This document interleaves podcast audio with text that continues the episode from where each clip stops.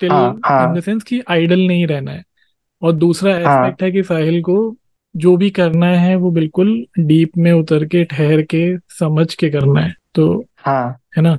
तो अगर किसी को वैसे अगर बोलोगे तो लगेगा यार ये तो मतलब कॉन्ट्राडिक्टरी है। एक तरफ़ कहता है मुझे स्टिल रहना हाँ। नहीं है। काफ़ी कॉम्प्लेक्स लगे करता हाँ। रहूँगा। और दूसरी तरफ़ साहिल कह रहा है हाँ। कि नहीं नहीं मैं तो खाना भी खाऊँगा तो बिल्कुल एक एक जो कौर है वो मेरा बिल्कुल चबा चबा के मैं फील करके खाऊँगा। अच्छा रिस्पॉन्स रहा है। मोर देन फिफ्टी आर्टिस्ट हम लोगों ने अच्छे अच्छे जो आर्टिस्ट हैं, जो एकदम ज़मीन से जुड़े हुए हैं। ऐसे तो आर्टिस्ट मतलब अर्बन एरिया में बहुत सारे मिल ही जाएँगे। लेकिन हम लोग ने ऐसे आर्टिस्ट को कनेक्ट किया है, ऐसे आर्टिस्ट से कनेक्ट किया है, जिनको कभी प्लेटफॉर्म नहीं मिला या फिर जो बहुत अच्छा कर रहे हैं, उनको प्लेटफॉर्म कभी नहीं मिला है। खुद को ना ऐसे पढ़ना, जैसे रात, जैसे दादी रोज सुबह गीता और रामायण पढ़ती हैं। जैसे बेरोजगार लड़का जॉब का नोटिफिकेशन पढ़ता है। खुद के पास ऐसे बैठना, जैसे आरती और अजान के पास आरती और अजान के समय बैठते हैं। खुद को थामने का प्रयास करना, जैसे परीक्षा हॉल के बाहर किताब थामता था परीक्षार्थी। जैसे कोई प्रेमी थामता है हाथ में पहला प्रेम पत्र और खुद को उसी तरह से रखना, जैसे ब्याह के बाद बेटी रखती है खुद को मायके में। जैसे फ़सल की कीमतें ध्यान में रखता है किसान। इससे होगा कुछ नहीं लेकिन तुम ना दुनिया के सबसे खूबसूरत इंसान से मिल पाओगे। नमस्कार आप सुन रहे हैं the creative Zindagi podcast with me Gaurav Sinha. तो बी भारत का स्टार्ट करने का तो ऐसे आया था दिल्ली में हम लोग रहते थे हम लोग दो रूममेट थे तो वो उड़ीसा का है देवांशु नाम है उसका देवांशु नाहक तो एक आइडिया आया उसके दिमाग में पहले से आइडिया था कि हाँ कुछ कर सकते हैं और मेरे दिमाग में भी था। थोड़ा सा पहले इंस्पायर था, जैसे मेरे एक और भी दोस्त है, जैसे एक दोस्त और है, पूजा है, उसका ऑर्गेनिको नाम से एक स्टार्टअप है। और जिस बैकग्राउंड से भी मैं था तो थोड़ा वहाँ पर भी ऐसे ये सब देखने को मिलता था। तो लगता था कि हाँ इस एरिया में भी कुछ कर सकते हैं। तो यूपीएससी का प्रिपरेशन कर ही रहे थे, साथ में फिर ये भी स्टार्ट किया। और अच्छी बात ये हुई कि जहाँ हम लोग रहते थे, वहीं पे जो ऑनर थे, हमारे फ्लैट के ऑनर थे, उनका लड़का था तो वो बहुत अच्छा टेक्निकल में बहुत अच्छा है। तो उसने वेबसाइट बनाने में हेल्प कर दी। तो इस तरीके से ये हुआ कि हाँ पूरा बी भारत स्टार्ट हो गया। तो दो अक्टूबर को लास्ट ईयर में हम लोगों ने बी भारत को स्टार्ट किया। और फिर काफ़ी लोग इसमें एज अ कम्युनिटी मेंबर जुड़े, जो कि आर्ट एंड कल्चर में बहुत अच्छा काम कर रहे हैं। तो अलग अलग एरिया से हैं, जैसे दिल्ली से हैं कुछ आर्टिस्ट कुछ आर्टिस्ट पुणे के हैं, या फिर तमिलनाडु से बहुत सारे लोग जुड़े। और हम लोग प्रमोट कर रहे हैं ट्रेडिशनल आर्ट फॉर्म्स को। ज़्यादातर जो लोकल आर्ट फॉर्म रहते हैं, चाहे डांस का हो, चाहे म्यूज़िक का हो, या पेंटिंग का हो तो इन सबको हम हम लोग प्रमोट करते हैं। जैसे मधुबनी की वर्कशॉप कराते हैं तो एक इंस्ट्रक्टर रहता है और वो वर्कशॉप लेता है, और बाकी जो भी अटेंड करने वाले होते हैं, वो अपना अटेंड करते हैं वर्कशॉप हम लोग ऐसा प्रमोट करते हैं उस वर्कशॉप को, जो कराता है इंस्ट्रक्टर को प्रमोट करते हैं। साथ ही हम लोग ये भी करते हैं कि एक हेरिटेज चर्चा के नाम से सेक्शन है। हेरिटेज चर्चा के नाम पे जो सेक्शन है, उसमें हम लोग बेसिकली ये करते हैं कि जो आर्टिस्ट है, जैसे मान लिया मधुबनी का है तो हम लोग उसकी जर्नी पे बात करते हैं कि आप आपकी जर्नी कैसी रही। दूसरा, हम लोग उस आर्ट फॉर्म के बारे में बात करते हैं कि मधुबनी कब स्टार्ट हुई, उसका हिस्ट्री क्या है, उसका प्रेजेंट में क्या इम्पोर्टेंस है। इस सब पे हम लोग हेरिटेज चर्चा में बात करते हैं। और हेरिटेज सारथी में हम लोग प्रोफाइलिंग करते हैं। जो भी आर्टिस्ट हैं, उनका प्रोफाइलिंग हमने वेबसाइट पर किया हुआ है। हेरिटेज सारथी का सेक्शन हो गया वो अभी हम लोग एक और डोमेन में स्टार्ट करने वाले हैं, जो ये है कि जितने भी ट्रेडिशनल प्रोडक्ट्स हैं तो उन प्रोडक्ट्स को हम लोग भी वेबसाइट पर लाने वाले हैं। वेबसाइट वगैरह रेडी है, और वो प्रोडक्ट्स भी लोकल प्रोडक्ट्स भी हमारे मिलेंगे वेबसाइट के ऊपर। उनको कोई भी खरीद सकेगा। और वो डायरेक्ट ऐसा रहेगा कि हाँ जो आर्टिस्ट वगैरह हैं, उन्हीं से डायरेक्ट बातचीत करके उन्हीं से खरीदा जा सके। तो ये ये भी है। तो इस तरीके से भी भारत का काम चल रहा है अभी। बहुत बढ़िया तो एक तरह से प्लेटफॉर्म आप दे रहे हो सबको ना जो भी हाँ प्लेटफॉर्म प्रोवाइड करा रहे हैं। हाँ। बढ़िया। तो अभी तक का जैसे पिछले साल शुरू किया था एक साल हो गया आप लोगों को इस अक्टूबर में हाँ, तो कैसा रिस्पॉन्स हाँ, रहा? काफ़ी अच्छा रिस्पॉन्स रहा है। मोर देन फिफ्टी आर्टिस्ट हम लोगों ने अच्छे अच्छे जो आर्टिस्ट हैं जो एकदम ज़मीन से जुड़े हुए हैं। ऐसे तो आर्टिस्ट मतलब अर्बन एरिया में बहुत सारे मिल ही जाएँगे। लेकिन हम लोग ने ऐसे आर्टिस्ट को कनेक्ट किया है ऐसे आर्टिस्ट से कनेक्ट किया है जिनको कभी प्लेटफॉर्म नहीं मिला या फिर जो बहुत अच्छा कर रहे हैं उनको प्लेटफॉर्म कभी नहीं मिला है।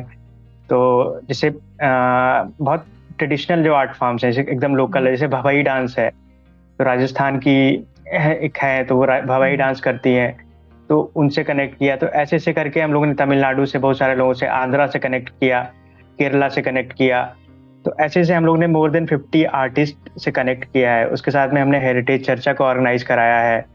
तो हेरिटेज चर्चा भी ट्वेंटी के आसपास हुई है। अलग अलग आर्टिस्ट हैं, तबला आर्टिस्ट हैं, या फिर पेंटिंग का है। तो हमने ऑफलाइन भी कराया है हेरिटेज चर्चा जो है। जैसे बनारस में है। बनारस में कराया है हमने ऑफलाइन जैसे ऑफलाइन कराने का ही अभी प्लान और भी है कि और सारी ऑफलाइन हम लोग कराएँगे इस बीच में। इस ब्रेक के बाद हम लोग फिर से रीस्टार्ट करेंगे तो ऑफलाइन पर भी ज़्यादा ज़ोर दिया जाएगा। तो ऐसे हेरिटेज सारथी हेरिटेज चर्चा का भी काम किया है। वर्कशॉप भी हमारी होती रहती हैं। वर्कशॉप भी काफ़ी सारी कराई हैं। दूसरा हमारा ये भी रहता है कि हम इंस्टाग्राम के थ्रू प्रमोट भी करते रहते हैं। अलग अलग आर्ट फॉर्म्स के बारे में बताते रहते हैं। तो इस तरीके से अभी इतना ये काम कर लिया है और अभी और इसको आगे लेके जाने का है। बहुत कुछ कर लिया एक साल में। तो हम्म। मतलब एक अचीवमेंट ही है कि शुरू भी किया और इतना हाँ, कुछ कवर कर लिया और अभी आपका प्लान भी है ना आगे की। हाँ सबसे अच्छी बात यही हुई कि आर्टिस्ट जो थे उन्होंने अपने आप से भी कनेक्ट करना स्टार्ट किया। जैसे जम्मू कश्मीर से थे आर्टिस्ट सैंड आर्टिस्ट हैं साहिल हम्म। मंजूर हैं और राजस्थान के एक सैंड आर्टिस्ट हैं अजय रावत हैं। तो ये सारे आर्टिस्ट मतलब इन्होंने अपने आप से कनेक्ट किया कि हाँ ये प्लेटफॉर्म अच्छा है और हमको भी आना चाहिए जुड़ना चाहिए इससे। तो ये अच्छा लगता था कि हाँ आर्टिस्ट अपने आप से भी कनेक्ट कर रहे हैं और हम लोग हम लोग को उनसे जुड़ने का चांस मिल रहा है उनसे कनेक्ट करने का उनको जानने के बारे में पता चल रहा है। उनकी आर्ट फॉर्म जो है जो चीज़ें हैं उनकी उनको हमारे प्लेटफॉर्म पर हम लोग जगह दे पा रहे हैं। तो ये हम लोग को ज़्यादा अच्छा लग रहा है और इसी तरीके से और भी आर्टिस्ट से जुड़ने का प्लान है अभी।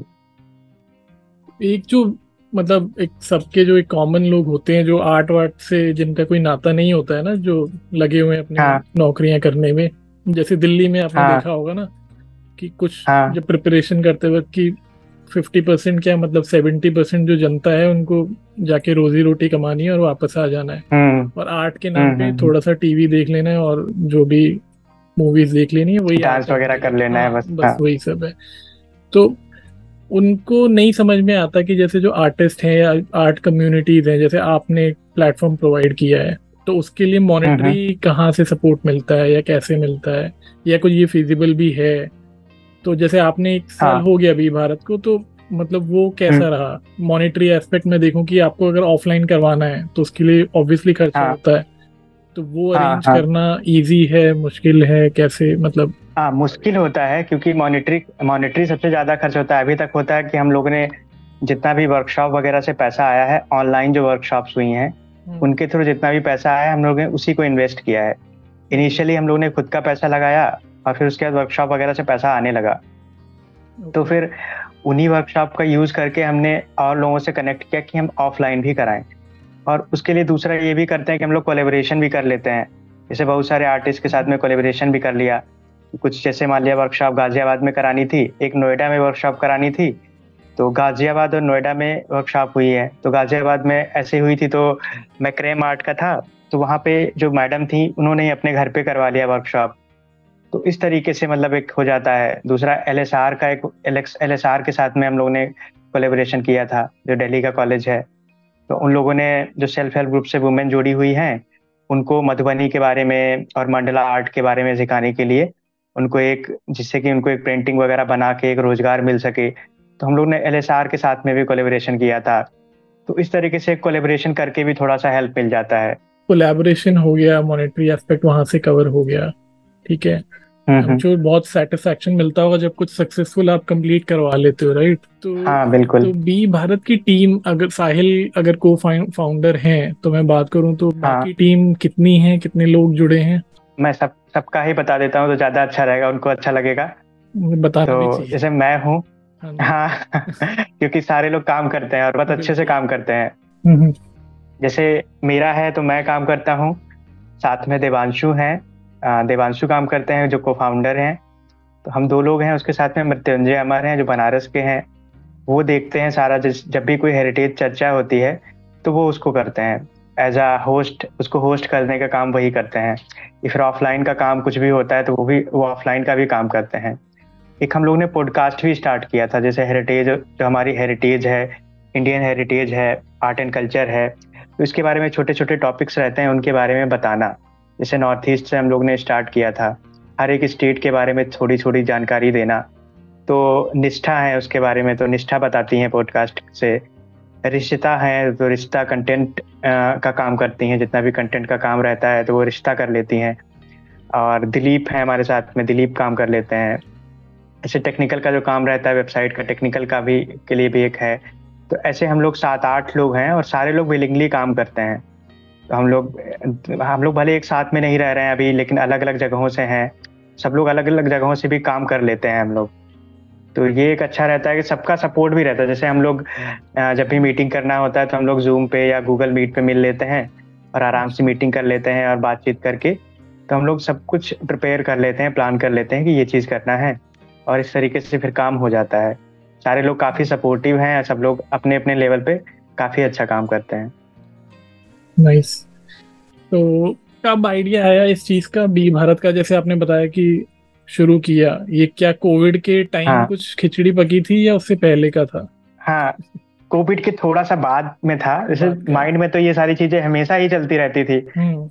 और लेकिन दिल्ली में जाके जब होता है ना कोई सपोर्ट मिल जाता है तो हम लोग जो दो रूममेट थे हम लोग साथ में बैठते थे डेली खाना खाते थे जब टिफ़िन आता था हमारा हम्म। हम लोग बैठते थे टिफ़िन खाते टाइम हम लोग बात भी करते थे उस time Shark Shark Tank India वाला भी प्रोग्राम आता था वो अच्छा। वो भी देखते थे या कुछ और भी देखते रहते थे और वे हम वो भी काफ़ी क्रिएटिव है हम लोग भी जैसे मेरे अंदर भी ऐसे रहता था कुछ कुछ लिखना लिखते रहना हमेशा कुछ ना कुछ करते रहना इंगेज रहना तो मेरा हमेशा रहता है कुछ खाली नहीं बैठना कहीं ना कहीं तो इंगेज ही रहना है तो ऐसे था कि कुछ ना कुछ स्टार्ट करते हैं। मतलब यही टारगेट था कि अच्छा इस बार ठीक है यूपीएससी हो भी जाएगा तब भी हम लोग कुछ ना कुछ करते रहेंगे भले बड़े लेवल पे नहीं करेंगे लेकिन एक स्टार्ट तो ज़रूर ही कर देंगे। तो यही प्लान था तो इसी मोटिव को हाँ, ये था कि हाँ कुछ ना कुछ स्टार्ट कर ही देना इस बार क्योंकि दोनों लोग सोच तो रहे ही थे पहले से। तो फिर ये हुआ कि हाँ चलो इस बार स्टार्ट ही कर देते हैं फिर आ, दो अक्टूबर को हम लोग ने एक डेट डिसाइड किया कि दो अक्टूबर को हम लोग की गांधी जयंती है और गांधी जी हमेशा ही ट्रेडिशनल आर्ट फॉर्म ट्रेडिशनल लोगों को प्रमोट करते रहते थे कॉटेज इंडस्ट्री वगैरह को। तो फिर लगा कि हाँ दो अक्टूबर अच्छी डेट है और इसी में हम लोग स्टार्ट कर देते हैं। फिर वेबसाइट बन गई फिर हम लोग ने दो अक्टूबर को वेबसाइट लॉन्च करवाई और उसके बाद हम लोग ने रजिस्ट्रेशन वगैरह का प्रोसेस स्टार्ट किया सारा रजिस्ट्रेशन वगैरह हो गया और एज एल एल पी हम लोगों ने रजिस्टर करवाया इसको। द क्रिएटिव ज़िंदगी पॉडकास्ट के इस एपिसोड में हम बात करेंगे साहिल वर्मा से, जो कि लखनऊ से आते हैं। साहिल एक स्टोरी टेलर हैं, एक राइटर हैं और सबसे बड़ी बात वो एक सोशल एंटरप्रनोर हैं और उनका जो एक मिशन है आर्ट और कल्चर और हिस्ट्री और लिटरेचर को लेके वो बहुत नोबल है। तो बाकी चीज़ें हम खुद साहिल से ही जानेंगे। तो Sahil welcome to the creative Zindagi podcast और हमसे बात करें थैंक यू नमस्कार। नमस्कार आपको। तो साहिल जैसा कि हम जानते हैं कि आपके जो इनिशिएटिव्स हैं उनमें जो प्राइमरीली हम भी भारत पर फोकस कर आ, कर रहे थे अभी जो हमारी पहले बात हाँ, हाँ. हुई थी। तो आपने बताया उसके बारे में आ, कैसे वो शुरुआत हुई और कैसा उसका रिस्पांस रहा? और बिल्कुल। आ, आगे उसको कैसे लेके जाना है आपको? तो उसके अलावा अगर हम साहिल के बारे में जानना चाहें क्योंकि पॉडकास्ट में सबसे ज़रूरी बात ये भी होती है कि हम चाहते हैं कि जो आर्टिस्ट है या जो भी जिस भी हम इंसान से बात कर रहे हैं तो उसका वो जो अभी जो स्टेट ऑफ़ माइंड है या जो भी वो काम अभी कर रहा है उसके पीछे इंस्पिरेशन क्या रही या क्या उसका जो बिल्डअप ईयर्स थे ना होते हैं जैसे बचपन के वो क्या रहे? हाँ. या कोई ऐसी बिल्कुल। इंसिडेंट हुआ जिससे वो ट्रिगर हुआ तो उस बारे में भी बात करेंगे। ठीक है अभी का तो मैं अब यही कहूँगा कि हाँ मतलब मेरा ये हमेशा रहा है कि मुझे कुछ ना कुछ करते रहना है। मुझे खाली बैठना बिल्कुल अच्छा नहीं लगता एक तरीके से कहेंगे या फिर मुझे हमेशा मोटिवेशन ही मिलता है अपनी लाइफ को आ, किसी वे में लगाते रहना अपने जो क्वालिटीज़ हैं वो यूज़ करते रहना और हमेशा कुछ ना कुछ सीखते रहना कुछ नया करते रहना और हमेशा ही मैंने किया है ये। चाहे जब मैं स्कूल में स्कूल के दिनों में था तो मेरी पढ़ाई जवाहर नवोदय विद्यालय से हुई है तो मैंने सबसे ज़्यादा वहीं से सीखा है। तो वहाँ पर जब मैं था तो हमेशा कुछ ना कुछ इंगेज रहता था, हर एक्टिविटीज़ में इंगेज रहता था। पढ़ाई में भी मैं एवरेज था। ना बहुत ज़्यादा ऐसे टॉप ना कभी ऐसे खराब मार्क्स तो एक तरीके से एवरेज और फिर हमेशा एक्टिविटीज़ में पार्टिसिपेट करना, चाहे वो हिंदी को लेकर हो, चाहे वो स्कूल की वो एक्टिविटीज़ हों स्पोर्ट्स की एक्टिविटीज़ रही हों तो सब में मेरा पार्टिसिपेशन काफ़ी बढ़ के रहता था। तो वहीं से सबसे ज़्यादा सीखा भी। एक तरीके से कहें टीचर्स का सपोर्ट रहा, दोस्तों का सपोर्ट रहा। तो दोस्तों का सपोर्ट सबसे ज़्यादा रहा तो वहीं से सबसे ज़्यादा सीखा। फिर उसके बाद जब मैं ग्रेजुएशन में गया हूँ बीएचयू गया हूँ तो मेरा पॉलिटिकल साइंस से ग्रेजुएशन हुआ। तो उसमें भी पढ़ाई के साथ साथ मैं बहुत सारी एक्टिविटीज़ में एंगेज रहता था। जैसे मैं नेशनल सोशल जो स्कीम सर्विस स्कीम जो है एनएसएस जो है, उससे उससे जुड़ा। दो साल के लिए मैंने वहाँ पे जब काम किया तो अमरनाथ पासवान सर थे। तो वो मेरे मेंटर और गाइड हमेशा उन्होंने काम किया।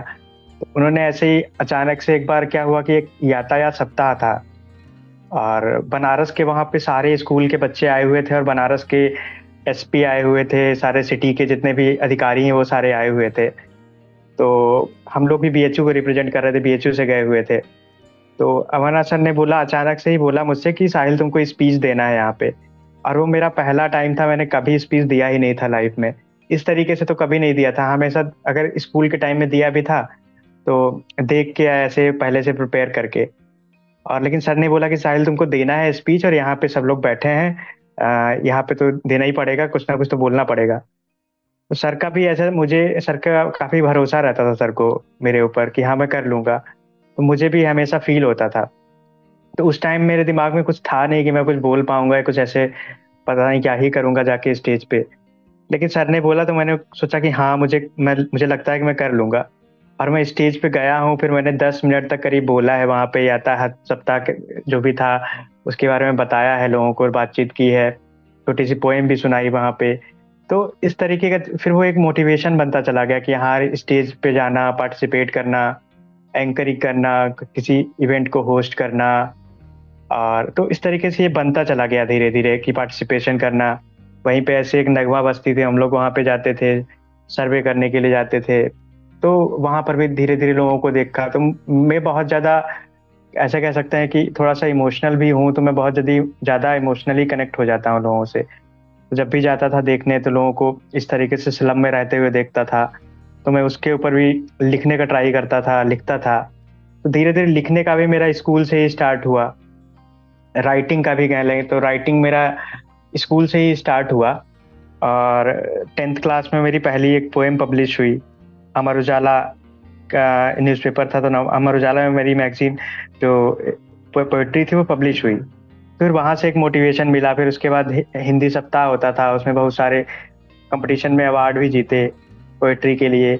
तो पोइट्री का एक बनता चला गया कि फिर धीरे धीरे बहुत सारी पब्लिश होती गई न्यूज़पेपर में पब्लिश हुई, फिर एक बुक में भी कंपाइलेशन था, उसमें पाँच छह पोएम आई। तो इस तरीके से धीरे धीरे लिखता, लिखने का बनता चला गया। फिर उसके बाद सबसे ज़्यादा जो मैंने रियल लाइफ के एक्सपीरियंसेस जो सीखे, फिर वो महाराष्ट्र में जाके सीखे। महाराष्ट्र में मैंने Tata Institute of Social Sciences से पढ़ाई की, वहाँ पे सोशल वर्क किया है मास्टर्स में। तो वहाँ पे जब जाना हुआ तो फिर वहाँ पे एक्सप्लोर सबसे ज़्यादा किया लाइफ को एक्सप्लोर किया, वहाँ पर लोगों से मिलना हुआ अलग अलग लोगों से मिलना हुआ अलग अलग टाइप के लोगों से मिलना हुआ अलग अलग caste creed society low class upper class हर तरीके से एडमिनिस्ट्रेशन से भी मिलना हुआ गाँव में कैसे काम होता है वो भी देखने को मिला, जहाँ पर पानी नहीं था वहाँ पर भी रहने को मिला, वहाँ पर भी देखा कि लोग बिना पानी के कैसे जीते हैं, जहाँ पर बहुत सारे संसाधन थे लोगों के पास में वहाँ पर भी रहने को मिला तो मतलब पता लगा कि यहाँ रिसोर्सेज को लोग कैसे यूज़ करते हैं, कैसे एक्स्ट्रा यूज़ करते हैं ओवर यूटिलाइजेशन कैसे करते हैं। तो जैसे महाराष्ट्र में नर्मदा बचाओ आंदोलन के साथ में काम किया, वहाँ पे नर्मदा वैली में रहे, एक महीना रहना हुआ रिसर्च के लिए। फिर ऐसे ही मजदूर किसान शक्ति संगठन में राजस्थान में रहना हुआ। तो इस तरीके से अलग अलग जो एक्सपीरियंसेस मिले, यहाँ से ही एक मोटिवेशन मिलता गया। लोगों की इतने, जैसे गढ़चिरौली में रहने हुआ तो नक्सलाइट एरिया था, वहाँ पर भी देखा लोगों को कि लोग कैसे रहते हैं, वहाँ का कल्चर जाना, ट्राइबल कल्चर। तो इस तरीके से इतना ज़्यादा डाइवर्सिटी मिलती गई, एक माइंड में जो था, जितनी सारी चीज़ें थी जो पीछे छूटती गई, बहुत सारे नए एक्सपीरियंसेस जुड़ते गए। तो वो सब जो सीख के जो एक्सपीरियंसेस मिले और वही का जो मैं कहूँगा कि जो अभी मैं हूँ, ये सारे एक्सपीरियंसेस ने ही मुझे बनाया।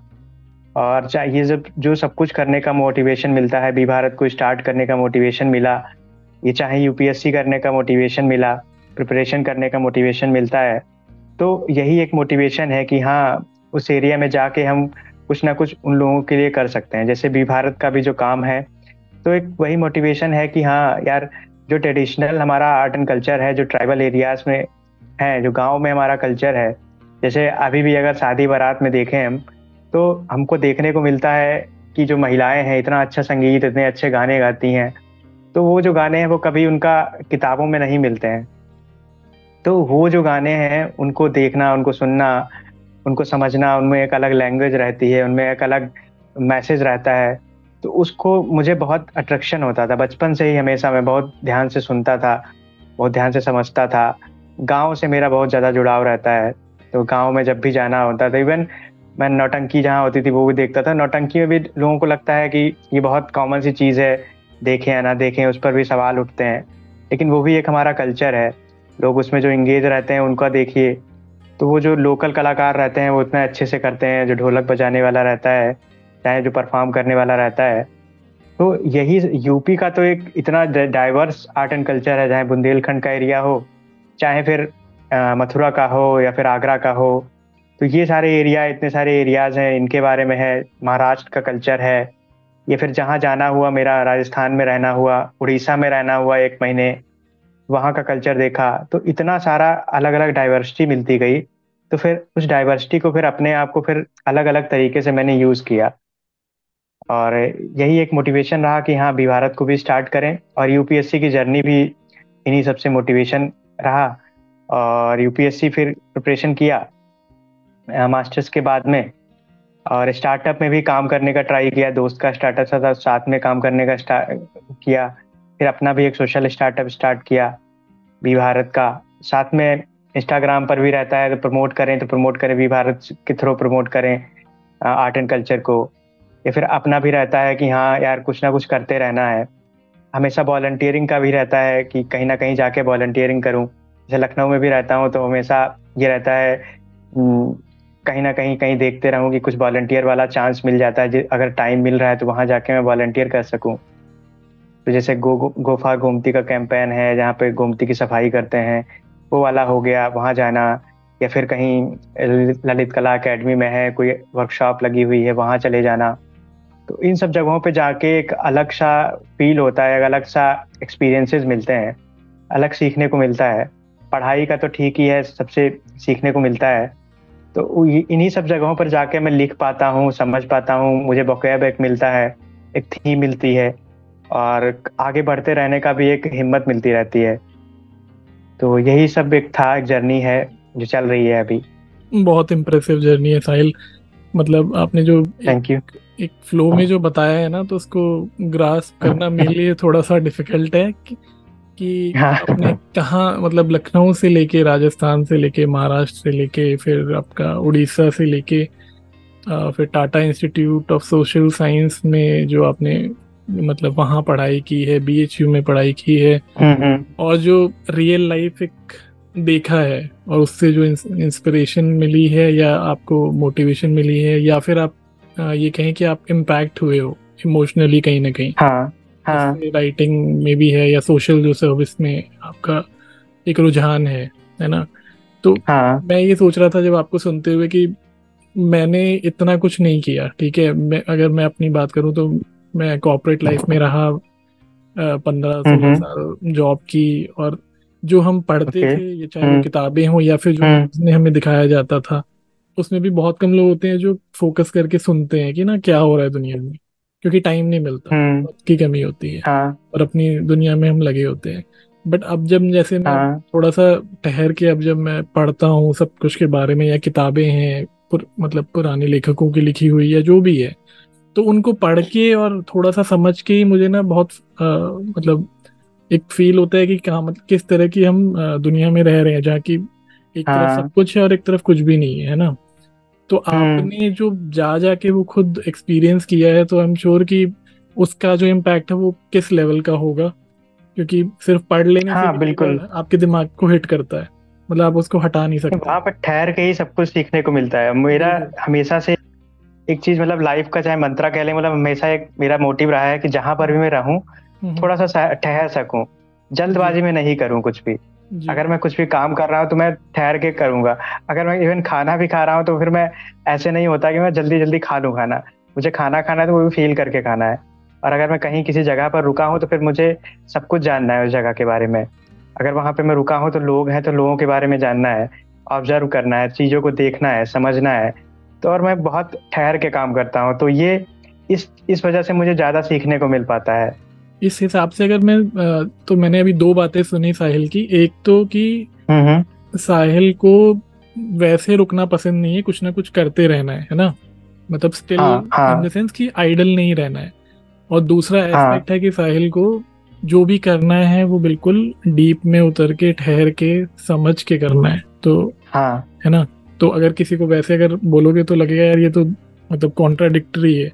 एक तरफ़ कहता है मुझे स्टिल रहना हाँ, नहीं है काफ़ी कॉम्प्लेक्स लगे करता हाँ, रहूँगा और दूसरी तरफ़ साहिल कह हाँ। कि नहीं नहीं मैं तो खाना भी खाऊँगा तो बिल्कुल एक एक जो कौर है वो मेरा बिल्कुल चबा चबा के मैं फील करके खाऊँगा जैसे वो सेल्फ हेल्प बुक या बताते हैं जो बड़े बड़े टीचिंग एक्सपर्ट हैं कि हाँ, हाँ. बिल्कुल फील करो हर चीज़ को है ना यूनिवर्स में तो एक तरफ़ तो साहिल वैसी हम्म। बातें कर रहा है ओशो वाली और दूसरी तरफ़ साहिल कह रहा है कि नहीं मुझे तो भागते रहना है मुझे रुकना ही नहीं है मैं कुछ ना कुछ करता ही रहूँगा तो इसको साहिल हाँ. कैसे समझाना चाहेंगे इसको मैं उसी तरीके से समझाना चाहता हूँ कि मतलब किसी भी चीज़ों को मिक्स नहीं करना चाहिए हम्म। जो चीज़ें हैं अपनी अपनी जगह पे हैं जैसे हम्म।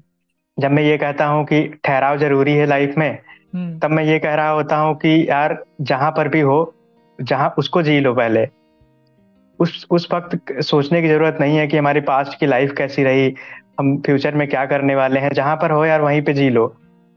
इतना जल्दी भागा दौड़ी करने की ज़रूरत नहीं है। मैं इतना ज़्यादा भागते हुए देखता हूँ चाहे अपने घर में हो चाहे लोगों को है सब इतना जल्दबाजी में करने की जल्दी में है। उस उस चक्कर में इतना सब कुछ पीछे छूट जाता है कि हम कुछ भी कर नहीं पाते हैं। तो उससे अच्छा है कि भले हम एक काम करें भले हम अगर खाना खा रहे हैं तो भले खाना ही खा पाएँगे। हो सकता है कुछ छूट जाए लेकिन तुम जो खाना खाने का जो फील है वो तो ले पाओगे ना। बिल्कुल। या फिर पढ़ाई कर रहे हो अगर कोई बुक पढ़ रहे हो तो बुक जो पढ़ रहे हो तो भले तुम एक चैप्टर पढ़ लोगे एक घंटे में हो सकता है तुम पूरी बुक ना पढ़ पाओ एक घंटे में लेकिन जो एक चैप्टर पढ़ोगे हो सकता है कोई एक लाइन ऐसी तुमको मिल जाएगी वो तुम्हारी लाइफ बदल देगी। तो ठहराव का मतलब यही है। और जो चीज़ें और जो मैं ये कहता हूँ कि हाँ कुछ ना कुछ करते रहना चाहिए रुको नहीं। उसका मतलब यही रहता है कि हाँ जब तुम, जब लाइफ है, इतनी सारी चीज़ें एक्सपीरियंसेस करने के लिए हैं पूरी दुनिया में तो तुम क्यों नहीं खुद को अलाउ करते हो? इसे मेरा हमेशा रहता है कि देखो लाइफ में तीन सी बहुत ज़रूरी हैं। एक तो चॉइसेस एक तो चांसेस और चेंजेस तो मैं इन तीन पे काम करता हूँ जब मैं कहता हूँ कि चीज़ों को जो है बढ़ते रहना चाहिए, बदलते रहना चाहिए, फिर एक्सेप्ट भी करते रहना चाहिए। तो जो चॉइसेस हैं, जैसे मैं कहता हूँ कि हाँ जो चीज़ें हमारे पास हैं, उनमें चूज़ कर लो कि तुमको क्या करना है। कुछ ना कुछ चूज़ करते रहो। चांस लेते रहो टेक चांसेस कि खुद को रोको नहीं किसी चीज़ के लिए। जैसे मैं बहुत सारी चीज़ों के लिए पहले रोकता रहता था खुद को ग्रेजुएशन के टाइम पे, लेकिन फिर धीरे धीरे सीखा कि यार, ज़रूरी नहीं होता है कि हमेशा रोको खुद को। खुद को अलाउ भी करना चाहिए। कि अलाउ करो एक्सपीरियंस तो करो उस चीज़ को। एक बार अलाउ कर दे, करके देखो क्या पता कुछ चीज़ें बेहतर हो जाएँ, कुछ सीखने को ही मिलेगा। तो चेंज तीसरी चीज़ है कि जो चेंज है, समय के साथ साथ में चलना है, जो चेंज है उसको एक्सेप्ट करना है। एक्सेप्टेंस लाइफ में बहुत ज़रूरी है। तो मैं हमेशा ही एक्सेप्ट करता हूँ चीज़ों को। एक्सेप्टेंस जो पहले नहीं आता था धीरे धीरे सीखा है। उतना पहले नहीं आता था ग्रेजुएशन के टाइम पे कह लें तो उतनी समझ नहीं होती थी। लेकिन धीरे धीरे समझ बड़ी लोगों से मिल के समझ के लाइफ को देख के तो पता चला कि हाँ एक्सेप्टेंस लाइफ में बहुत ज़रूरी है। तो हर चीज़ को लेके एक्सेप्टेंस भी आ गया है कि हाँ अगर कुछ बुरा हो रहा है मेरे साथ तो मैं सोचता हूँ कि ठीक है, कोई बात नहीं। अच्छा भी होगा। अगर मैं अभी दुखी हूँ तो मुझे लगता है कि ठीक है, थोड़ी देर के लिए है। मैं किसी से बात कर लूँगा शेयर कर लूँगा तो ठीक हो जाएगा। तो लाइफ में वही है कि एक्सेप्टेंस बहुत ज़रूरी है। हर एक चीज़ में एक्सेप्टेंस होना चाहिए। कि अगर आप हार भी गए हो तो कोई बात नहीं। फेल भी हो गए, तब भी कोई बात नहीं है। दोबारा से रीस्टार्ट करने का एक जो हिम्मत है, वो ले आनी चाहिए। पहले एक चीज़, हमेशा होता कि हमेशा तो नहीं होगा ये आपके साथ में। आप परेशान भी हो जाओगे, थोड़ा बुरा भी लगेगा। तो बुरा भी लगे, परेशान भी हो जाओ, तब भी कोई बात नहीं। तो ये सारी चीज़ें मेरे अंदर धीरे धीरे डेवलप होती गई, अपने आप ही डेवलप होती गई। जब इतना कुछ देख लिया, जैसे मेरा जब यूपीएससी में नहीं हुआ ट्वेंटी ट्वेंटी में अटेम्प्ट दिया तो उस बार नहीं हुआ तो इतना ज़्यादा परेशान हो गया। तो उसके बाद बहुत ज़्यादा मेंटली डिस्टर्ब भी हो गया। लेकिन फिर एक वही रहता है कि हाँ धीरे धीरे वो भी चीज़ समझ में आने लगे कि हाँ कोई बात नहीं, फिर से रीस्टार्ट कर लेंगे। तो हमेशा मेरा ये रहता है कि मैं खुद से ज़रूर ज़्यादा सीखता हूँ। हमेशा खुद को ऑब्ज़र्व करना, खुद को सीखना, खुद को अलाउ करना, ज़्यादा चीज़ों को समझने के लिए, सोचने के लिए। अकेले बैठता हूँ मैं ज़्यादातर। ज़्यादातर जब भी कभी कुछ ऐसा होता है, या तो अकेले हमेशा ट्राई करता हूँ कि मैं अकेले बैठूँ। थोड़ी देर सोचूं, या तो फिर किसी ऐसे इंसान से बात करूँ जिससे लगता है कि जो मुझे समझ रहा है या फिर मुझे लगता है कि हाँ वो सुन लेगा। और कुछ उससे समझने को मिलेगा। जैसे मेरा दोस्त है, एक दोस्त है, ऋषभ है, एक और दोस्त है, अभी उससे मेरी बात होती है तो हम लोग हमेशा मुझे लगता है कि वो समझते हैं तो उनसे डिस्कस कर लेना, क्योंकि लगता है कि मैं आप खुद को ही बता रहा हूँ। क्योंकि एक चीज़ होती है, एक चीज़ ये होता है कि या तो खुद से आप शेयर कर सकते हो या तो किसी खुद के जैसे से आप शेयर कर सकते हो। तो ढूँढने चाहिए, ऐसे दोस्त तो ज़रूरी है लाइफ में। दोस्त हैं या फिर कुछ भी लड़ रहे कि हाँ कुछ कहीं लिख देना। लिखने से ज़्यादा ज़रूरी होता है कि आप किसी से बोल दोगे तो ज़्यादा अच्छा रहता है। तो इस तरीके से धीरे धीरे ये सारी चीज़ें डेवलप होती गई और ये सब कुछ चलता रहा। और उसके साथ में जैसे मेरी हॉबी का रहता है तो हॉबी का मैं हमेशा परस्यू करने का ट्राई करता हूँ। हमेशा कुछ ना कुछ नया भी सीखता हूँ। जैसे जब भी मैं परेशान होता हूँ तो कुछ ना कुछ ज़रूर स्केचिंग ज़रूर कर लेता हूँ स्केच बना लेता हूँ। जैसे कल थोड़ा सा शाम को ऐसे लग रहा था कि खाली बैठा हूँ पढ़ाई की उसके बाद लग रहा था कि अच्छा मन नहीं लग रहा था थोड़ी थोड़ी देर स्केचिंग स्केच बना लिया। फिर कभी लगता है तो बाहर निकल जाना गार्डन में निकल जाना ये बैठना अकेले बैठना या फिर कुछ लिख लेना। सबसे अच्छा रहता है कि अच्छा कुछ पोएट्री लिख लेना। तो बीच में मैं इवेंट्स में भी जाने लगा था इवेंट्स भी जाता था ओपन माइक्स में गया। पोइट्री वगैरह सुनाने के लिए। और ये वर्कर्स एसोसिएशन का एक था प्रोग्राम तो उसमें भी पोइट्री के लिए गया था। इस तरीके से इंगेज भी रखना, कुछ ना कुछ करते रहना होता रहता है। और भी कुछ ढूंढते रहता हूँ या कुछ नया मिल जाए। या फिर जो काम कर रहा हूँ, उसको और बेहतर करने का ट्राई करूँ, जैसे भी भारत का ही रहता है अभी। तो ये सोचते रहता हूँ कि हाँ कुछ नया क्या कर सकते हैं इसमें? इसको और कुछ बेहतर कैसे कर सकते हैं? तो इस तरीके से चीज़ें होती रहती हैं। नहीं तो जो मेरा सवाल था साहिल की स्टिल भी है और स्टिल नहीं भी है एक ही टाइम पे मतलब तो बहुत बढ़िया आंसर दिया आपने कि जो भी करना है जिस वक्त कर रहे हो वो उसको फुली आप करो है ना? सौ परसेंट जो आपका है हंड्रेड परसेंट फोकस उसी पे करो। तो वो जो हमारा एक मिथ चला आ रहा है जिसपे मतलब जिसके बारे में मैंने लिखा भी है पहले कुछ अपने ब्लॉग्स आर्टिकल वगैरह में कि जो मल्टी टास्किंग है वो बहुत बड़ा एक मिथ है। जो कि हमारे हाँ. जो कैपिटलिज्म और ये जो अभी प्रोडक्टिविटी वाला कल्चर है ना हर जगह पैसों वाला हाँ, हाँ. वहाँ मल्टीटास्किंग को ऐसा बना दिया है कि नहीं मल्टीटास्क अगर आप मल्टीटास्किंग कर सकते हो तभी आप बहुत बड़े कोई सक्सेसफुल हो सकते हो तो जो वो तो मशीन करती है ना हाँ मतलब और ऐसा नहीं है कि मतलब मैं पूरा उसको अपोज भी नहीं कर रहा कुछ लोगों में वो इन हाँ. जो इनहेरेंट टैलेंट हो सकता है जैसे हम देखते हैं कि अगर हम घर में ही अपनी माओ के बारे में बात करें जो माँ होती हैं वो हम्म, दस काम एक साथ कर लेती हैं। तो कहीं ना कहीं अगर स्टडीज़ भी ऐसी हैं कि जो वुमेन है वो ज़्यादा कर पाती हैं बट आदमी उतना हम्म, नहीं कर पाते जो पुरुष हैं नहीं कर पाते। है ना? और बट ओवरऑल अगर हम एक जनरल पर्सपेक्टिव से देखें तो मल्टी टास्किंग मतलब हम जो बचपन से थोप देते हैं कि बैग में किताबें पचास भर देते हैं और बोलते हैं ये भी करो ये भी करो ये भी करो। तो वो मैथ भी पढ़ रहा है बच्चा और सब कुछ हम्म। पढ़ रहा है एक ही साथ। और वो खिचड़ी बन के दिमाग में जा रही है। तो पता नहीं वो वो जो आपका एक पॉइंट था वो बहुत अच्छा है कि हमें एक जो काम करना है वो उसी टाइम पे उसी पे फोकस करो फिर चाहे और कुछ। ये मत सोचो कि ये छूट जाएगा वो छूट जाएगा। हो सकता हम्म, है दूसरा भी ट्राई कर लो ट्राई। करने में कोई बुराई नहीं है। बिल्कुल। तो वो एक अच्छी बात है। तो जो आपका एक जो जो आपकी बिलीफ है जो चॉइस चांस और चेंजेस वाला आपने बताया वो भी बहुत बढ़िया और उसको एंड में एक्सेप्ट करने वाली बात।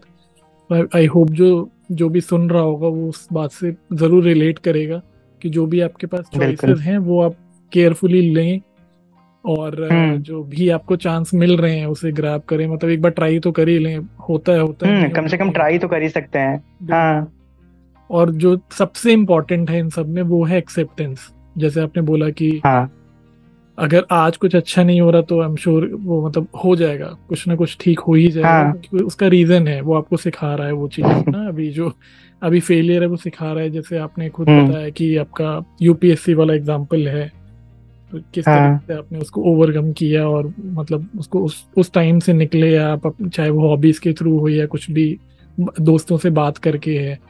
तो वो एक बहुत अच्छा हाँ एग्ज़ाम्पल है और जो भी अभी आई थिंक इस उस उस फ़ेज़ में हैं कुछ तैयारी कर रहे हैं या कुछ भी कर रहे हैं लाइफ में और अभी सक्सेस नहीं मिल रही तो उनको ये ज़रूर समझना चाहिए कि नहीं अभी आप कर रहे हो वो बड़ी बात है आगे जो होना ना होना उसका वैसे भी वही है ना गीता वाली बात है कि फल तो हमारे हाथों में नहीं होता कर्म हाँ हमारे हाथों में बिल्कुल। तो वही कॉन्सेप्ट है। मेरा ही हमेशा से भरोसा रहा है कि जैसे मैं खुद पे बहुत ज़्यादा ट्रस्ट करता हूँ हमेशा से। कभी भी कोई कोई करे या ना करे या कुछ भी हो जाए इतना भी कुछ बड़ी बात हो छोटी बात हो लेकिन मुझे हमेशा खुद पे ट्रस्ट रहता है। इसीलिए जब फ्रेशर्स फेयरवेल हुआ था हमारा मास्टर्स में तो मुझे जो टाइटल मिला था हो जाएगा टाइटल मिलेगा हो जाएगा का। हो तो हो जाएगा। जाएगा टाइटल इसलिए हाँ क्योंकि मेरा हमेशा रहता था कुछ भी कोई मुझसे कितना भी बड़ा काम कह देता हम्म, मैं हमेशा कह देता था कि हाँ अरे यार हो जाएगा कोई दिक्कत नहीं है। और वो सच में मैं करवा ही देता था या मैं कर लेता था या कैसे भी करके कुछ ना कुछ करके उस टास्क को जो है कंप्लीट ज़रूर कर लेता था। तो ये मेरा एक बिलीव रहता था क्योंकि बिलीव इसलिए ले रहता था क्योंकि मेरे पास्ट की एक्सपीरियंस या पहले जो खुद के ऊपर एक भरोसा रहता था कि यार कर ही लेंगे। तो एक ये चीज़ मुझे मोटिवेट करती है कि यार कर तो लेंगे ये ट्रस्ट रहता है तो ट्रस्ट होना चाहिए खुद के ऊपर भले कोई करे या ना करे। तो जब खुद पे होगा तो लोग भी करेंगे। हाँ जैसे ही आपने बोल दिया कि हो जाएगा तो आधा तो तभी हो जाता है। हम्म जहाँ हम्म। आपने सोच लिया कि हो जाएगा तो फिफ्टी परसेंट काम तो आपका हो ही गया समझो क्योंकि वो माइंड में हो जाता है। उसके बाद फिर आप उसी पे फोकस करते हो वैसा ही आप एफर्ट भी डालते हो। और जहाँ कुछ अगर ये सोच लिया कि नहीं यार हो ही नहीं सकता तो वहाँ पे वो हो सकता है नाइन्टी परसेंट आपने उसको दबा दिया कि नहीं हो पाएगा। तो बिल्कुल। ये माइंडसेट बहुत बढ़िया है। हाँ इसके लिए बहुत सारी चीज़ें भी रहती हैं जैसे इस सब के लिए आपका सर्कल इम्पोर्टेंट रहता है। कि आप दोस्त कैसे हैं आपके साथ में? आपका एनवायरनमेंट कैसा है? आप कहाँ रह रहे हो? तो मेरे साथ में यही एक बहुत अच्छी बात रही है स्कूल के टाइम से ही, कि मेरे दोस्त बहुत अच्छे बने हमेशा से ही। जो भी दोस्त बने तो बहुत अच्छे बने। आज वो अपनी लाइफ में बहुत अच्छा कर रहे हैं। स्कूल के टाइम हो या फिर बीएचयू के टाइम हो मतलब कॉलेज के टाइम पे या मास्टर्स के टाइम पे तो हर जगह पे दोस्त ऐसे बने कि वो कभी भी निगेटिव में जाने ही नहीं देते थे। हम भले ही कुछ कितना, हम अगर निगेटिव हो रहे हैं तो वो हमेशा खींच लाते थे, यार नहीं, ऐसा नहीं है, चलो हो जाएगा। ट्राई करते हैं इस चीज़ को। बट उसमें भी तो उन्हीं सबसे फिर मैं भी सीखता था सॉरी टू कट यू तो हाँ, हाँ, हाँ, उसमें भी हाँ, हाँ। क्रेडिट मैं आपको ही दूँगा साहिल क्योंकि आप जो हम्म, फिर से हम्म, वही हम्म। बात आ जाती है चॉइसेस वाली जो दोस्त भी चुने वो आपने ही चुने ना आपने अट्रैक्ट किए वैसे दोस्त हाँ कह सकते हैं नहीं मतलब ये हाँ। मैं भी अपने एक्सपीरियंस से बता रहा हूँ कि अगर बहुत लोग होते हैं जो कह वैसे ही अट्रैक्ट कर लेते हैं जो कि आपको गलत राह पे ले जाते हैं तो वो भी चॉइस हाँ। होती है आपको मिलते तो दोनों तरह के लोग हैं आपको वैसे भी मिलेंगे हाँ। जो गिराने वाले और ऐसे भी मिलेंगे जो उठाने वाले। तो चॉइस तो वहाँ पे फिर आ जाती है जो चांसेस और चॉइस हाँ। वाली बात है। तो बिल्कुल। एक जो बात होती है ना कि हमारे पास हमेशा एक चॉइस होती है। मतलब जब तक हम मर रहे हैं मरते मतलब टाइम तक हमारे पास चॉइस तो हमेशा रहेगी कि कैसे मरना है वो भी हमारी चॉइस होती है। हम्म है ना? हम्म। रोते हुए मरना है हँसते हुए मरना है तो वहाँ तक हाँ। चॉइस है हमारे पास। तो कितनी भी बुरी सिचुएशन आ जाए चॉइस हमेशा रहती है तो दोस्तों वाली बात बिल्कुल एप्ट है और ये जो अभी स्पेशली जो टीनेज टाइम होता है ना हम लोगों का कि स्कूल से जस्ट निकले होते हैं तो उस टाइम पे कैसे हाँ। दोस्त आप बनाते हो वो बहुत मैटर करता है पूरी लाइफ के लिए बहुत ज़्यादा मैटर करता है हाँ, तो जो हम्म। भी सुन रहा है वो इस बात को तो भाई कम से कम देखे कि अभी जो दोस्त बनाए हैं वो दोस्त हैं या दोस्त नहीं है मतलब सिर्फ़ नाम के दोस्त हैं तो अगर ऐसे हैं तो फिर हाँ। धीरे धीरे किनारा कर लो। आपका इनर सर्कल अच्छा होना चाहिए। जो आपके इनर सर्कल में जो पाँच चार, पाँच लोग जो दोस्त हैं, भले दोस्त हैं या फिर रिलेटिव ही हैं, हो सकता है कोई घर में हो, आपकी बहन हो, भाई हो, पापा, मम्मी हो, उनमें से कोई एक, या एक इंसान से तो कम से कम होना चाहिए आपके पास, कि कम से कम जिसके पास आप जब बैठो तो थोड़ा सा काम फील हो आपको, या थोड़ा सा समझे आपको, सुने आपको तो थोड़ा सा लगता है कि हाँ या फिर बताए कोई चीज़ आप जो कर रहे हो गलत सही बताए कि हाँ अच्छी चीज़ भी बताए गलत चीज़ भी बताए तो ये सब दोस्त ही करते हैं और आपकी चॉइसेस रहती हैं। बिल्कुल। और दोस्त जब आप कह रहे हो तो अगेन वेल सेड की कोई भी हो सकता है। ज़रूरी नहीं है वो जो एक टर्म होती है दोस्त हाँ ज़रूरी नहीं जो साथ में वही हो कोई भी हो सकता है। और किसी एज का भी हो आप हो सकता है कि हाँ, हाँ। जैसे मान लिया आप हॉस्टल में रह रहे हो हम्म। तो ज़रूरी नहीं कि हो सकता है कि हॉस्टल में ऐसे दोस्त ना बने। सर जैसे मान लिया क्लास के बच्चे हो सकता है ना मिले बने कोई बात नहीं। आप जाओ जो आपका गेट कीपर है आप गार्ड बैठता है उसके साथ में दोस्ती कर लो। वो भी एक आपको इतना मोटिवेशन देगा कि हाँ यार पूरे दिन खड़ा रहता है और फिर भी इतना एक्टिव रहता है। जो खाना बनाने वाला है आपके मेस का इतने अच्छे से हम्म। हँसते खेलते हुए खाना बनाता है उससे बात करो आपका मन एकदम हल्का हो जाएगा। तो दोस्त तो कोई भी हो सकता है। आपको बस ज़रूरी नहीं हमेशा साथ रहे वही दोस्त है या बात करे। बिल्कुल बिल्कुल। सही कह रहे हो आपकी। और दोस्त का भी वही है कि आप ये जो एक फैक्टर बताया ना कि आप बात करें किसी से भी तो वो भी उससे ये हम्म। भी पता लगता है कि जो सामने वाला इंसान है वो किस आ, किस मुसीबत से या किस से तो पता चलता है। जी रहा है हाँ, और उसमें भी वो खुश होकर हाँ, रहा है। और तब आपको पता लगेगा आपके पास तो सब कुछ है फिर भी आप बैठे हो हम्म। तो वो भी एक फैक्टर हो हम्म। जाता है। प्लस मुझे एक कोट या कोई सेइंग है जो याद आ रही थी कि आपको अपना ज़्यादा टाइम बिताना चाहिए या तो अपने से छोटों के साथ जो बच्चे होते हैं या फिर जो बुज़ुर्ग हैं उनसे हाँ. आप बहुत ज़्यादा मतलब अलग अलग चीज़ें सीखते हो राधा दिन जो आप ही के जैसे लोग हैं ना उनसे शायद सीख उतनी नहीं मिलती है आपको। हाँ वो मोटिवेट करते हैं सब कुछ होता है बट उनके भी एक्सपीरियंसेस वैसे हम्म। होते हैं जैसे आपके हैं मोर और लेस ज़रूरी नहीं कि मतलब ये भी फैक्ट है फैक्ट तो कुछ भी नहीं है। सबके लिए अपनी अपनी स्टोरी होती है अपने अपने फैक्ट हाँ बिल्कुल। हाँ, अपनी स्टोरी सबकी यूनिक है ये सबसे बढ़िया बात है। और क्योंकि आप भी एक स्टोरी टेलर ही हो तो आपसे ज़्यादा कौन समझेगा इस बात को?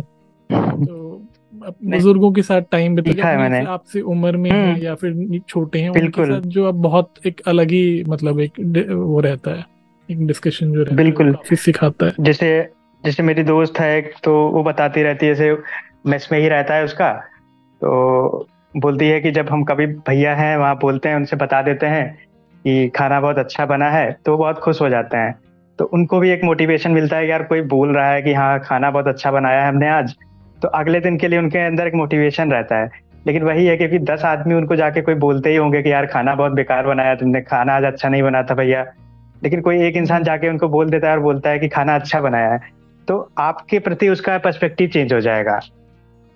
तो आपके लिए भी बहुत अच्छा जैसे वो बताती है कि हाँ वो भैया फिर हमको बहुत अच्छे से ट्रीट करते हैं। तो दूसरे का नज़रिया भी आपके लिए चेंज हो जाता है। जब आपका नज़रिया उसके लिए चेंज हो जाएगा। बिल्कुल। और ये सब सोसाइटी में एग्जिस्ट करने के लिए बहुत ज़्यादा ज़रूरी है और आपके ग्रोथ के लिए बहुत ज़्यादा ज़रूरी है। बिल्कुल। और ये अब जैसे अब सीखने के लिए भी तो बहुत ऑप्शन है ना। अपने मुन्ना भाई मूवी जो हाँ, थी क्या था उसमें हाँ, जादू की जप्पी देता जादू के जप्पी हाँ तो क्या था? वो अगर देखा हाँ, तो वही तो, तो था क्या था वो? ऐसी है अगर आप कभी भी देखोगे तो आपको हाँ, ही होगा है ना? आप कभी भी देख सकते हो ऐसी मूवी उठा के हाँ, कभी भी देख सकते हैं। वो मूवी हो या फिर आपकी आपकी क्या थी वो थ्री इडियट्स थी जो सक्सेस को लेके वो थ्री इडियट्स तो हाँ. या फिर आपकी रंग दे बसंती हो जो नेशनलिज्म के बारे में बताती है हाँ। भाई आपको खुद चेंज करना पड़ेगा सिस्टम ऑल दो वैसे अभी आजकल बातें कम होती है वो थोड़ी पुरानी हो गई है रंग दे बसंती वो हमारे टाइम की मूवी थी। बट फिर भी मतलब आपको सीखने को तो मिल ही रहा है। अब चाहे अगर आप सीखने को तो मिल ही रहा है। किताब नहीं पढ़ सकते तो आप फ़िल्में ही देख लो एंटरटेनमेंट के साथ सीख भी लो। तो बहुत बिल्कुल हर चीज़ में सीखने को मिलता है। हम्म। देखो फ़िल्में भी देखो तो उस हिसाब से नहीं देखो कि यार एंजॉय ही करना है। उसका एक एक डायलॉग देखो किस तरीके से लिखा लिखा गया है। क्या सोच के किसी ने लिखा होगा। हाँ, वो कितना बैकग्राउंड उसका अच्छा रहता है। हाँ, हाँ सब चीज़ चॉइस है। हर एक आदमी कैसे देख रहा है उसको। जैसे न्यूज़पेपर भी आता है तो न्यूज़पेपर में भी बहुत सारी चीज़ सीखने को रहती हैं। बिल्कुल। तो हर एक चीज़ में सीखना तो हर जगह से। बिल्कुल। और अगर आपको एंटरटेनमेंट के लिए ही देखना है तो वो भी ठीक है ना? मतलब मत देखो वो भी अच्छा है हाँ ज़रूरी भी है। कोई दूल्हे राजा टाइप मूवी लगा के आप बैठ जाओ और उसमें बिल्कुल ये अंदाज अपना अपना चला लो या फिर कोई पुरानी कोई मूवी लो और बैठ बिल्कुल एंटरटेनमेंट के हिसाब से देखो मत सोचो कुछ भी उसमें। वो भी हाँ लेकिन मैं यहाँ एक चीज़ जोड़ूँगा।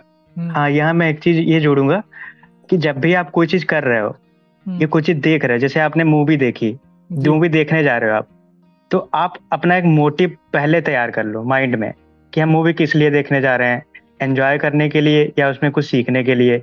जैसे हमने कोई बुक उठाई मान लिया रॉबिन शर्मा की कोई बुक है या मोटिवेशनल कोई भी किताब उठा ली यू कैन बिन उठा ली तो हमको उस बुक में ये देखना है कि इन्होंने बुक को लिखा कैसे है या तो हमको ये देखना है कि इस बुक में हमारे लिए क्या है। तो आपका ये क्लियर होना चाहिए क्लियरिटी होनी चाहिए माइंड में हम क्या करने वाले हैं। जैसे आप खाना खाने जा रहे हो तो खाना खाने जा रहे हो पेट भरने के लिए खाना खाने जा रहे हो खाने को फील करने के लिए खाने जा रहे हो या तो फिर ऐसे ही क्योंकि खाना खाना है आपको इसलिए खाने जा रहे हो। तो ये सारी चीज़ें जब क्लियर करके रखोगे ना माइंड में तो आपको माइंड भी वैसे ही रिएक्ट करने लगेगा। हाँ और डिसअपॉइंटमेंट कम होगी जैसे कई बार हाँ, होता ना कि डिसअपॉइंटमेंट भी कम हाँ, होगी। कि ब, बड़े से रेस्टोरेंट में आप जा रहे हो फाइन डाइनिंग जो होता हाँ. है अच्छा खासा जहाँ बिल आता है और वहाँ आप सोच के जाते हो कि अच्छा कोई एक माइंडसेट लेके जाते हो है ना और वहाँ अगर थोड़ा सा भी उससे हम्म। नीचे आपको क्वालिटी मिल जाती है या एनवायरनमेंट वैसा नहीं मिलता सर्विस वैसी नहीं मिलती तो आपको बुरा लग जाता है और या फिर कहीं कई हम्म। बार होता है कि आप बिल्कुल एक्सपेक्टेशन कुछ नहीं होता थके हुए हो गाड़ी चला रहे हो और एक ढाबा है और कुछ ऑप्शन ही नहीं है तो वहाँ की आपको दाल रोटी भी बहुत टेस्टी लग जाती है। हाँ बहुत टेस्टी लग हाँ, जाती है। तो वो बिल्कुल सही कह रहे हो आप कि आप अगर आपका एक्सपेक्टेशन क्लियर है मतलब किसी भी चीज़ के लिए तो हाँ. आपकी जो डिसअपॉइंटमेंट लेवल है वो कम हो जाएगी ऑटोमेटिकली हाँ दूसरा सीखने को भी ज़्यादा मिलेगा। अप्रिशिएट ज़्यादा अप्रिशिएट ज़्यादा कर पाओगे। रियलिटी में रहोगे आप। बिल्कुल। बहुत बढ़िया आपकी सोच है साहिल। मतलब मैं भी सीख रहा हूँ अभी सुन सुन के आपसे। नहीं। और ऐसे ही सीखना चाहिए। और एक ये मकसद भी है इस पॉडकास्ट का कि जैसे आपने वो बी भारत शुरू किया है कि हाँ आर्ट हम्म, हम्म। और कल्चर को लेके आप अलग अलग आर्टिस्ट को कर रहे हैं तो मेरा भी यही हम्म। था कि इसके थ्रू एक तो सबसे पहला जो मेरा मोटिव था कि नहीं मुझे जो एक थोड़ी सी झिझक होती है ना कि यहाँ ऑडियो मेरे को अपनी आवाज़ ही पसंद नहीं मतलब सुनने में अच्छी लगती है तो वो ऑब्वियसली वो है साइंटिफिक रीजन है आप अपनी रिकॉर्डेड आवाज़ सुनोगे तो हाँ, हाँ। अच्छा नहीं लगेगा नहीं अच्छी लगेगी तो इसीलिए हाँ. मैंने सोचा कि और पॉडकास्ट से बेटर कुछ है नहीं पहले यही शुरू करते हैं। फिर दूसरा रीजन ये था कि ऐसे लोगों से बात करें जो बिल्कुल कोई सेलिब्रिटी टाइप नहीं है लेकिन बहुत अच्छा अपनी फ़ील्ड में काम कर रहे हैं क्योंकि सीख तो आप हम्म। सकते हो। तो वो हाँ, बातें आगे तक जाएँगी और लोग जोड़ेंगे। तो ये एक एम था। तो सिमिलर जो आप बी भारत कर रहे हो वैसा ही था। उस स्केल का नहीं शुरू किया था ऐसे ही किया था लेकिन हाँ एम ये क्लियर था कि क्यों मैं कर रहा हूँ। तो जैसे अभी आपसे बात कर रहा हूँ तो मुझे बड़ा अच्छा लग रहा है बात करके कि ये मतलब कुछ चीज़ें हैं हम, हमने बहुत अच्छा इनिशिएटिव है ये। हाँ तो मतलब इनिशिएटिव का तो पता नहीं अच्छा बुरा वो बाद में पता लगता है लेकिन मेरी अपनी लर्निंग तो काफ़ी वो पता इसी से लग जाता है ना कि जैसे हाँ। कि आप लेके आ रहे हो लोगों को फिर उनसे लोग सीख रहे हैं। तो एक उसी से पता चल जा रहा है कि उसका रिज़ल्ट क्या निकल रहा है कि अच्छा हाँ लोग सीख रहे हैं। हाँ, आपको अप्रिशिएट कर रहे हैं कि अच्छा हाँ यार हम्म। जी तो वो एटलीस्ट मुझे जैसे बताते अच्छा होंगे आपको कि हाँ। इस पॉडकास्ट से हमने हाँ फीडबैक मिल रहा है आपको तो यही एक मोटिवेशन रहता है। कोई एक आदमी भी आके बोल देना तो वही अच्छा लगता है। भले दस आदमी क्रिटिसाइज करें तो कोई बात हाँ। नहीं है लेकिन एक आदमी आके बोल दे कि यार अच्छा कर रहे हो नहीं क्रिटिसाइज तो भी ही अच्छा तो लगता है। भी कोई प्रॉब्लम नहीं है क्रिटिसाइज करे मैं उनको भी वेलकम करता रहता हूँ क्योंकि उससे भी काफ़ी नहीं क्रिटिसिज्म वो वाला है। हम्म। हाँ वो तो है ही। क्रिटिसिज्म अगर अच्छा वाला है पॉजिटिव क्रिटिसिज्म है तो अच्छा ही लगता है। तो अच्छा लेकिन कुछ लोग का रहता है ना कि हाँ बस हाँ बोलना ही है। हाँ, वो पता लग जाता है तो उसको तो वो भी है। कर दो यार हाँ। बड़ी बात है। हाँ वही। हाँ।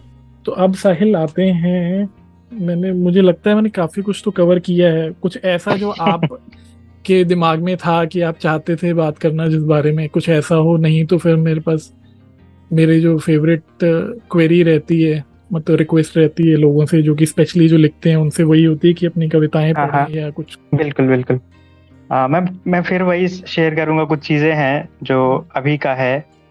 आ, लोगों को जैसे मेरी एज के लोग हैं या फिर जब भी लोग ट्वेंटी टू ट्वेंटी फाइव के आसपास के रहते हैं या फिर थर्टी के आसपास या ट्वेंटी फाइव के ऊपर जाते हैं हम्म। तो अभी का जो है सबसे ज़्यादा लोगों के बीच में वही है कि करियर है लाइफ है कैसे होगा यार इतना सब कुछ है कैसे कर पाएँगे हम तो हम्म। खुद के ऊपर कॉन्फिडेंस इतना जल्दी बिल्ड नहीं हो पाता उसका रीजन वही रहता है कि यार जब जब हम खुद को देखना स्टार्ट करते हैं ना हम खुद को देख नहीं पाते हैं बहुत मुश्किल होता है मतलब खुद को ऑब्ज़र्व करना, क्योंकि हम कोई संत तो है नहीं, साधु संत तो है नहीं, या बुद्ध तो है नहीं कि सब कुछ रियलाइजेशन हो जाएगा सेल्फ रियलाइजेशन हो जाएगा। तो मुझे लगता है कि हमारे बचपन से लेके या स्कूल के टाइमिंग से लेके हम जिनके साथ में जुड़े हुए हैं तो वो लोग हमको कुछ ना कुछ बोलते रहते हैं। जैसे हमेशा, जैसे टीचर कोई रहा है तो आपसे कोई टीचर स्कूल के टाइम में किसी ने तो बोला ही होगा। कि तुम्हारे अंदर ये क्वालिटी यार बहुत अच्छी है। तुम इसमें आगे का अच्छा कर सकते हो। अगर उसने कुछ बोला है तो सच में सोच के बोला है उसने।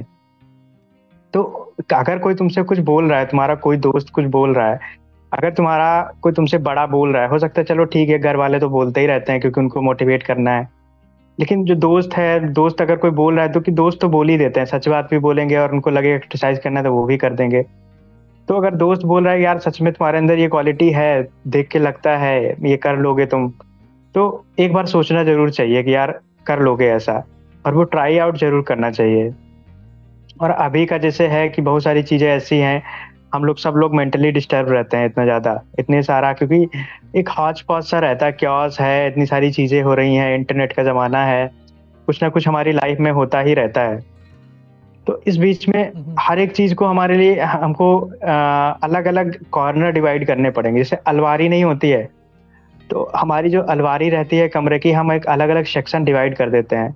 जो घर का सेक्शन है तो वो अलग है हमारा करियर है उसका सेक्शन अलग है हमारी हॉबीज़ हैं तो उसका सेक्शन अलग है दोस्तों का सेक्शन अलग है या अलग रिलेशन है तो उनका सेक्शन अलग है। तो सबके लिए अलग अलग एक टाइमिंग देने की ज़रूरत है। घर को घर घर को घर में रखो। जैसे जो ऑफ़िस है तो उसको ऑफ़िस में कभी घर में लेके मत आओ और घर को ऑफ़िस में लेके मत जाओ। जो हमारे दोस्त हैं, उनको दोस्तों की तरह रखो। जो हमारे रिलेशनशिप है रिलेशनशिप की तरह रखो। सब कुछ मिक्सअप नहीं करना है। जब भी चीज़ें हम मिक्सअप करने का ट्राई करते हैं तो हम हमेशा परेशान हो जाएँगे। और हमेशा चूज़ करने का हमेशा ही ऑप्शन रखो कि हाँ अगर अगर कोई देखो दोस्त जा भी रहे हैं तो कोई जब बात नहीं है। देखो, इस टाइम पे दो ही तीन चीज़ें होती हैं। एक तो रिश्ते होते हैं, पढ़ाई होती है करियर होता है जॉब होती है, या फिर कुछ आगे करने का ऐसे रहता है कि यार फाइनेंशियली खुद को स्ट्रांग करना है। या अगर जॉब भी मिल गई होती है तो फिर ऑफ़िस की बहुत सारी उलझने होती हैं। हमेशा कुछ ना कुछ लगा ही रहता है। तो सब कुछ ठीक तो नहीं रहेगा, वो तो है। कुछ लोग नए मिलेंगे, कुछ लोग जुड़ेंगे, कुछ लोग पीछे भी जाएँगे। लेकिन मुझे लगता है कि, लेकिन ये फ़ेज़ ऐसा रहता है कि तुम्हारे पास एक दो लोग तो ज़रूर ऐसे रहेंगे कि जो तुमको अच्छा बताएँगे अच्छा करने के लिए मोटिवेट करेंगे या फिर कुछ सुनेंगे तुमको, समझेंगे। भले एडवाइस ना दें, हमेशा एडवाइस देना ही ज़रूरी नहीं होता है, मुझे लगता है। सुन लेना ही बहुत बड़ी बात होती है। तो अगर जो तुम्हारे दोस्त हैं, अगर अभी तुमसे हो सकता है कि गुस्सा है, हो सकता है, हो सकता है दूरी बन गई हो, लेकिन कोई बात नहीं, दूरी बनना भी ठीक है। लेकिन तुम्हारा टाइम जब आएगा, तुम्हारा अपना टाइम है, हो सकता है तुम्हारे घर वाले अभी तुमको नहीं समझ पा रहे हैं। हो सकता है सोसाइटी तुमको अभी समझ नहीं पा रही है कि यार, तुम क्या कर रहे हो? लाइफ में कुछ भी कर ही नहीं रहे हो। लेकिन जब एक बार तुम्हारा टाइम आएगा तो उस टाइम में लोग तुमको समझेंगे।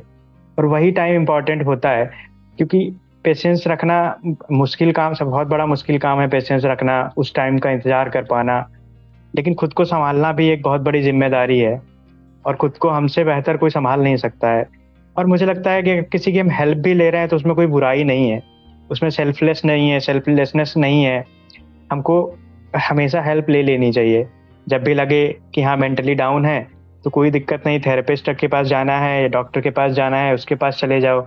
अगर लग रहा है कि किसी को कॉल करना है, किसी को मैसेज करना है तो किसी से बात करना है तो आराम से अपने आप कर लो।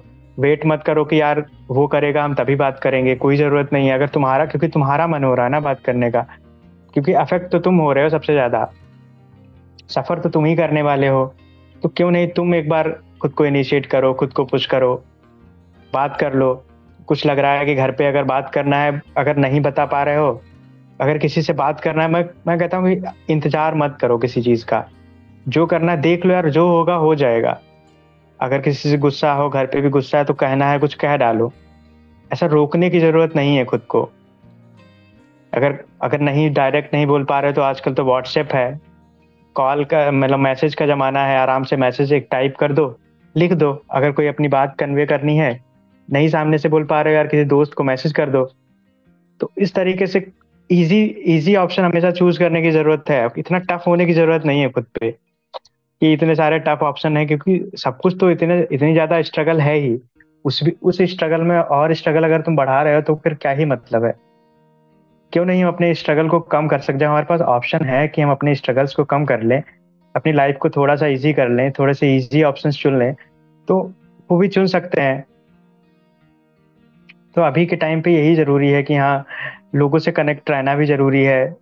ज़रूरी नहीं है कि तुम हमेशा ही आइसोलेशन में रहो हमेशा इंडिविजुअल वाला रहो अकेले भी रहो। अगर अकेले रहना पसंद है अगर अकेले रहने का मन है अकेले घूमने का मन है वो भी अच्छी बात है। उसमें भी कोई ऐसा सेल्फिश वाला बात नहीं है। तो कि कोई भी चीज़ गलत नहीं है किसी दूसरे के पर्सपेक्टिव से नहीं सोचना है खुद के पर्सपेक्टिव से सब कुछ सोचना है। बिल्कुल। तो यही मुझे कहना है कि हाँ हमेशा जो है खुद को एनालाइज करते रहो खुद को भी ऑब्ज़र्व करते रहो। और लोगों को भी ऑब्ज़र्व करते रहो, कौन तुम्हारे लिए सही है, तुम्हारे आसपास के लोग कैसे हैं?